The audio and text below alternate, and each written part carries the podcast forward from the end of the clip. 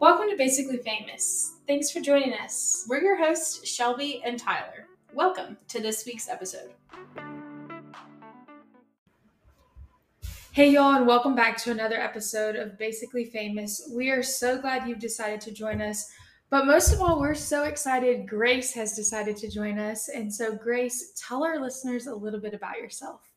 Hi, my name is Grace Huffman Dunham. I um, live here in Fort Worth. I work at the Texas and Southwestern Cattle Raisers Association with Tyler. Um, and that is how I have become familiar with the Basically Famous podcast. Um, I'm from San Angelo originally. Um, I grew up on a ranch outside of town in Fort McKavett um, between the two. Um, I went to college at the University of Texas. And while I was there, I got the political bug. Um, so I worked on a number of campaigns and ended up kind of going back and forth between Austin and DC. And then, um, you know, I worked worked in the Capitol for a little bit. I ended up my final job in DC. I was working for John Boehner, who was the Speaker of the House um, at the time, and kind of worked my way up in his political organization till I was doing all of his political action fundraising and then also all of his surrogate events. So if he was like a special guest for a member of Congress, you know, all the way from like New York to Maine to California. I was handling all the logistics for those. So I was kind of handling all the money and handling all the logistics in certain aspects of his campaign. Um, and from there, I went to go work for Jeb Bush. Um, he had a super PAC that was based in Los Angeles. And as we all know, uh, Jeb Bush did not become president. So, due to that fact, I became unemployed. Um, but made my way back to Texas where I started working for a political fundraising firm in Austin and then opened up their Dallas fundraising branch. And I worked there for about three years until I joined the cattle raisers. Um, I live here in Fort Worth. I have a husband named Zach. I have a baby. She's four and a half months old named Hope. And I have um, the world's most fantastic free dog named Frio that Tyler Tyler gave me. Well, Frio did you well. He prepared you for parenthood. I know. Frio, you know, if you didn't want to take a puppy back to college, I wouldn't have ended up being the world's happiest dog mom. So I appreciate you giving me Frio. Well, you kind of talked about so now you're at cattle raisers so and how you kind of got here but tell us what your current job is and really it sounds like you got into politics and through politics you really got mm-hmm. into this events and engagement aspect of mm-hmm. life and work and planning events. And so tell us what you do now. Yeah. So I guess the kind of backstory as to how I got here was um, in my political job, I had done a number of events with the cattle raisers um, for different members of Congress. And luckily, they all were successful. So when I saw the posting for this job, um, the events position became open. I reached out to them and said, you know, it was something that I would be interested in if, um, if you know, it, it worked out. And luckily it did. I've been doing political fundraising my entire professional career. So it was kind of a little bit of a jump, a career change, but um, one that, you know, after the 2020 election, I was a little bit burned out. So I was I was excited to make it. Um, and I was also excited to have a job that was in Fort Worth instead of Dallas. So I would get uh, two hours of my day back every day that I was spending on I 30 previously. Um, but they were nice enough to, you know, take a chance on me and I started in January 2021, which was a weird time to get into just an event specific role. If you can imagine, I mean, we're just newly getting vaccines out on, you know, out in front of everybody, and everybody's still a little hesitant to to come out in public. And so, my first challenge in that position was to plan our convention, which is where we host 4,000 of our members in Fort Worth every year um, for our big annual event. And typically it's in March, but due to COVID, we had moved it to July. Um, it was a huge challenge because everybody that had, well, let me restate that. Um, the entire team that was planning it, maybe outside of Hannah Britton, had never attended the convention, much less like planned this convention. So we had a lot of uh, learning curves, but between Tyler and Emily and Cooper and Hannah and me and the rest of the team at Cattle Raisers that helped put us together. It was not Fyre Fest. It was a big success. um, we all kept our jobs. we all nobody got fired. Um, so it ended up being, you know, like I said, a big success, and we're right now gearing up to plan our third convention um, since I've been on board, and you know, I'm just really excited about this one. I think we're going to have a lot of really fun things and new, um, new, new ways to introduce people to all the excitement and entertainment and educational aspects that we have to offer. So, all of you listeners, make sure you mark March 24th through 26th of 2023 here in Fort Worth. Registration opens January 1st. Come to the Cattle Raisers Convention. It'll be a great. It is always a guaranteed good time. So you do plan convention yearly.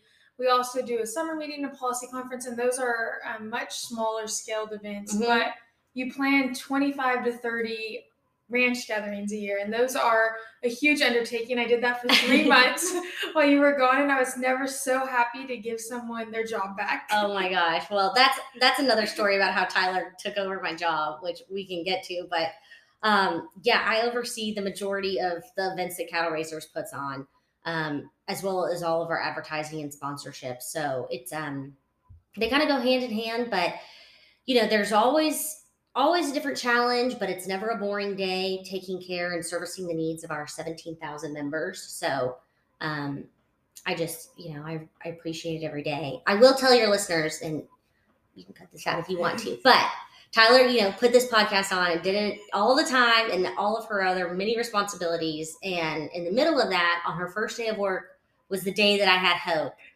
And so she pulled up to the hospital, and my dad handed, or not my dad, my husband handed her a binder with all the notes and my to do list and said, Good luck.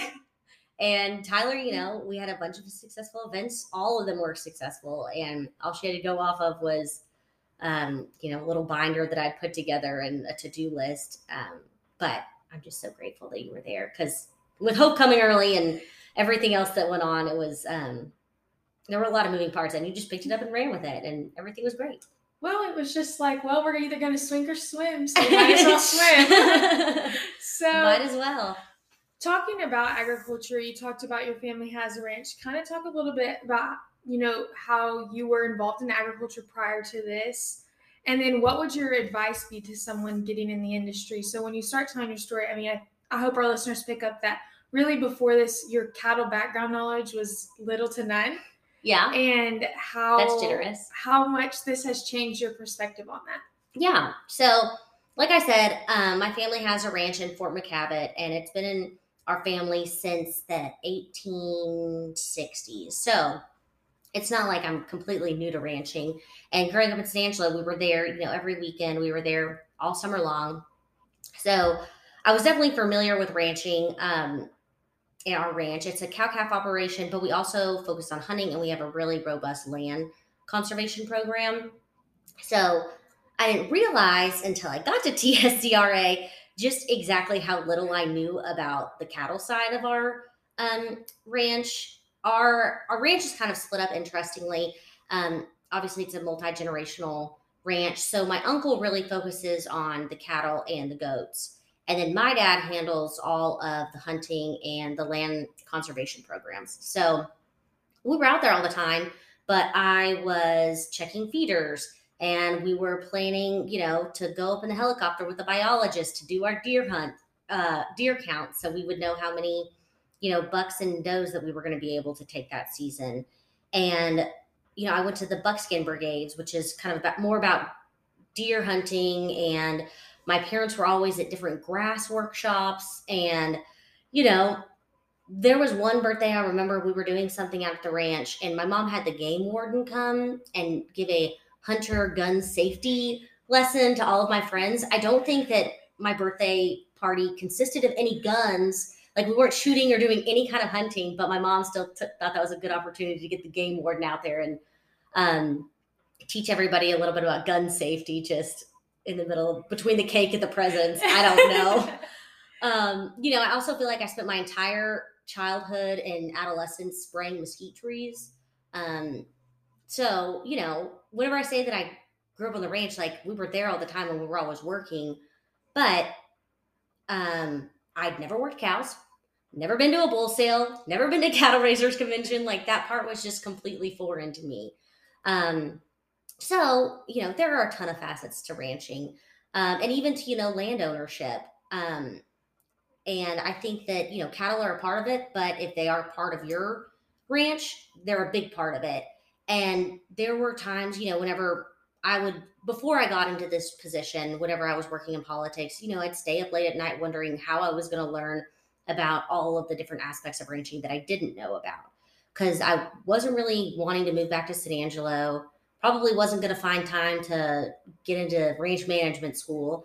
And so it really like kept me up late at night of how, where do I learn this? Like, can you Google how to work cattle? Can you Google, um, you know, what kind of feed do I do and what do I do when there's a drought? I mean, there's only so much you can learn from Elmer Kelton until you really have to uh, figure out some some actual skills. So really, it, it was it was a existential concern of mine until I mean, you know, it's almost embarrassing to say until I started this job, and then I was like, oh, there are so many resources that cattle raisers offers to um, you know, whether you're an aspirational rancher and one day you're going to get those acres and you're going to have your cows and you've already designed your your uh, brand and it's just a matter of of getting it all done versus you know the king ranch. Um, there's something for everybody and everybody can learn something at cattle raisers.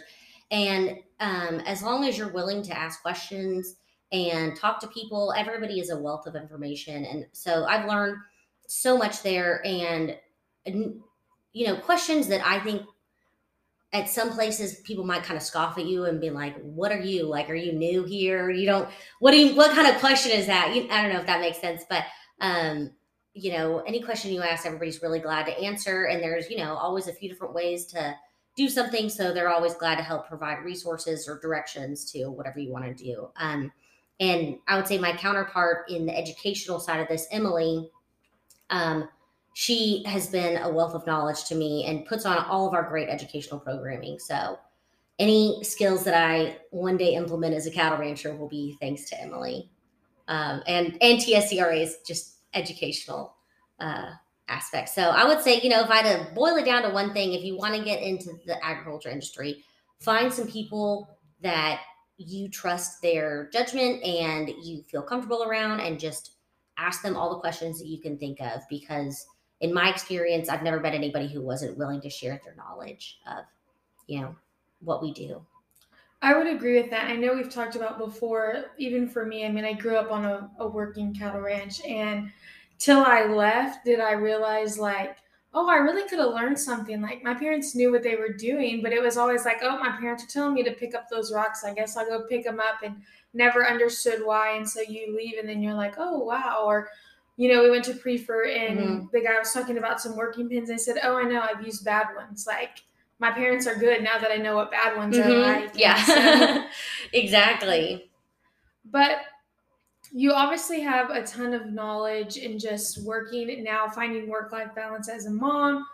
And so, how do you really achieve work life balance? And how is that something you've worked to attain at this point in your life? Um, well, I will tell you the secrets to my success um, is that I have an amazing husband.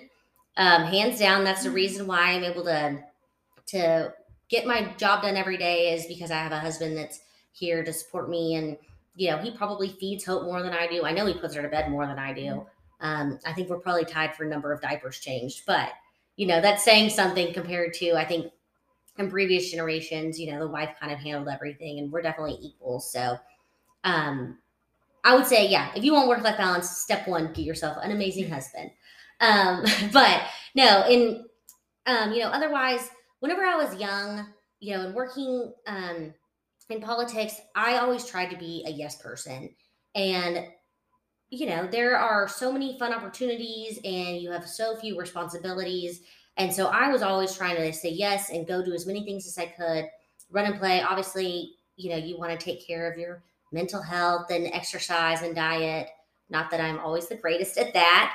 Um, but you know, I, I remember saying to myself, I think I was like 23, and my roommate was like, Your room is always such a mess. Like, what when are you ever gonna clean your room? And I was like, There's gonna come a day in my life where I'm not getting invited to happy hour five nights a week, and that'll be the, the day that I have a clean room. But right now I'm going happy hour. So I'll see you tomorrow kind of thing. Um, but you know, and now I'm here and and there's more time, I guess, once once you're a little older, but I still like to go and and say yes to things, as many things as possible.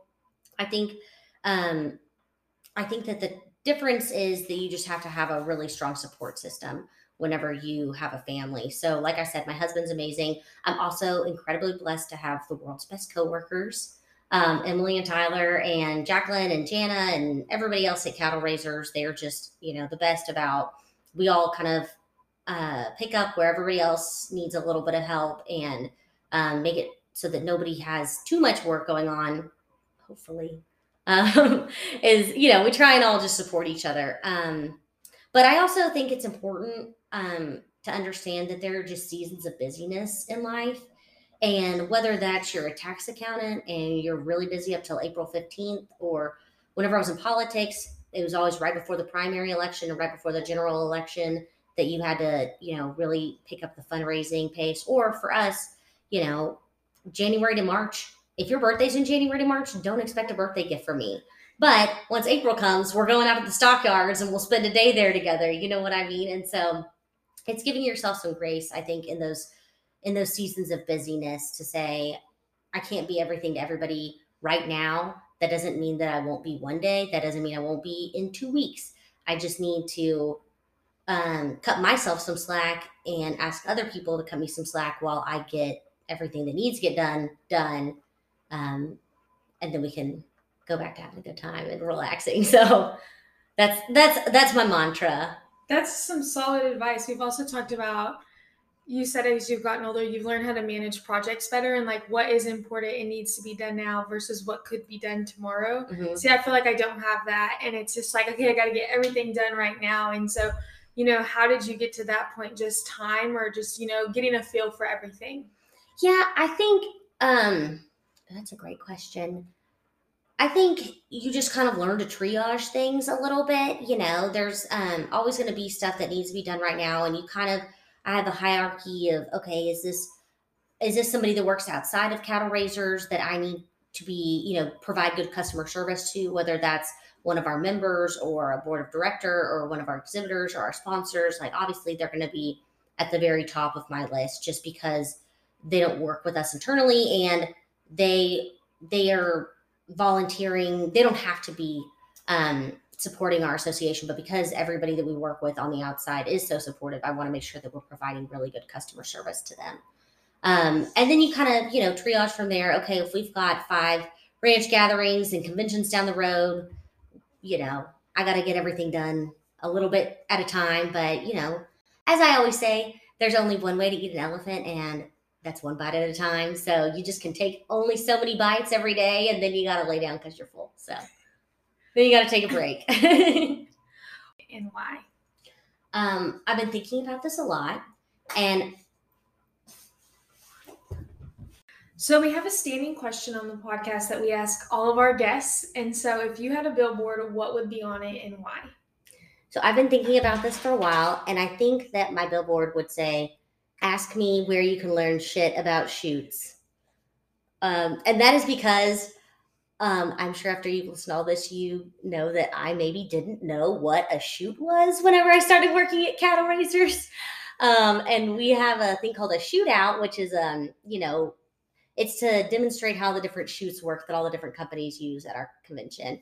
And so my husband and I were joking night, we were like, I don't know shit about chutes and where am I going to learn it and how am I going to learn it in time for the convention. And I'm glad to say that I do know some shit about chutes now. And the good news is I know exactly where to go find all that information.